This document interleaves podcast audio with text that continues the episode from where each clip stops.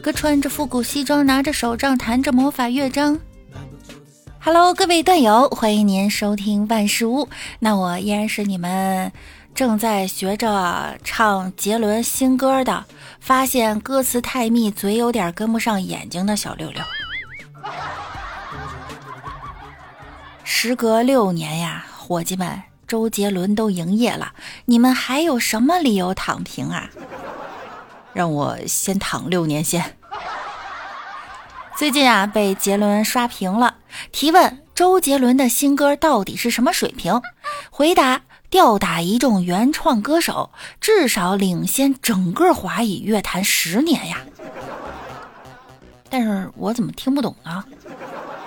现在听不懂、欣赏不了的没关系哈，多听几遍。多看看经典的书籍，多听听一些国外大师的作品，你就能发现还是听不懂。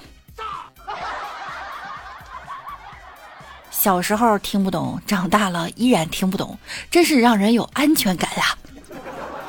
这首歌里面呀，其实有很多惊喜的。有网友说了，很好，杰伦的新歌正视到了我们人到中年后吹牛逼的需求。虽然过得狗都不如，但急需自我封王。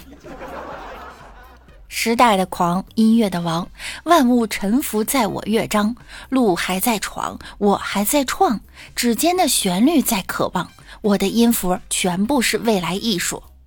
这周董真的不出手则已，一出手就是王炸呀！也难怪有粉丝会评论周杰伦这首新作知识含量太高，完全跟不上，只有一句“我操”才能表达心情。反正嘛，一次听不懂，再多听几遍嘛。据说这首歌啊，上线一小时四十七分钟后，MV 的播放量就突破了一千万。啥时候我节目能有这播放量啊？至于到该批评的地方呢，老粉儿们也毫不留情。相比起新生代偶像们发新歌时清一色的夸奖，杰伦这一首歌就喜提粉丝吐槽。点进 MV，哇，好高级，好古典！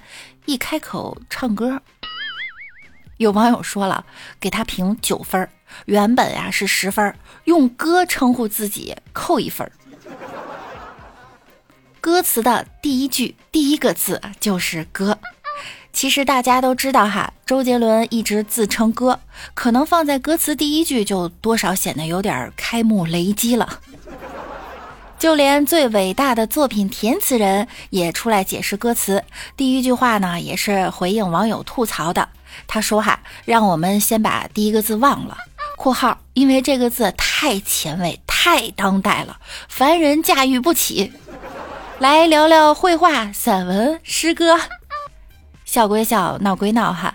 或许自称哥多少带点油腻，但该清爽的地方，杰伦是真的清爽了。比如变瘦，杰伦一定想不到哈，和 MV 同步出圈的是周边段子。网友说，周杰伦请朗朗当嘉宾是为了显瘦，他们俩的组合应该叫胖哥俩。他们俩的合奏应该叫合肥。有网友说：“我懂了，以后再也不用费劲巴拉的健身了，把身边的朋友喂胖就行了呀。”杰伦婚前 MV 美女如云，婚后 MV 是男人开会呀，简直是好男人的典范啊！大家都知道，杰伦最爱四样：奶茶、钢琴、魔术、穿越。看完 MV，真的能感受到他非常爱魔术，仿佛是为了变魔术才出的新专辑。紧跟着，朗朗最近也上热搜了。有网友看了 MV 以后呀，发现朗朗确实比以前胖了不少，并且还有网友在朗朗的评论区留言说：“没事儿，哥，你胖点儿也挺好，也是那么帅气。”还有人说朗朗像一条刚吃饱的蟒蛇，朗朗居然还回复了，称吉娜说过我不是胖，我是婴儿肥，是不是婴儿肥不知道，但看背影就知道伙食极好。乍一看我还以为是沈腾呢。歌火了，也带动了 MV 里面的商品。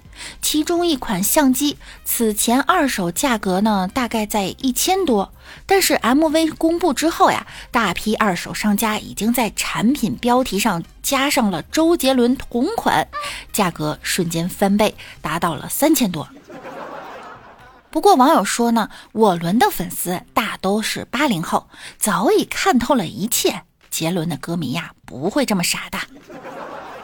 涨吧，随便涨，怎么涨我也没钱买。希望本期节目不要因为音乐侵权被和谐，我只唱了一两句哈。前几天，知名游戏主播 PDD 因为唱了几句《向天再借五百年》，被原作者起诉了，索赔十万元。听得我有点瑟瑟发抖。以后这没法直播了，直播没法唱歌了。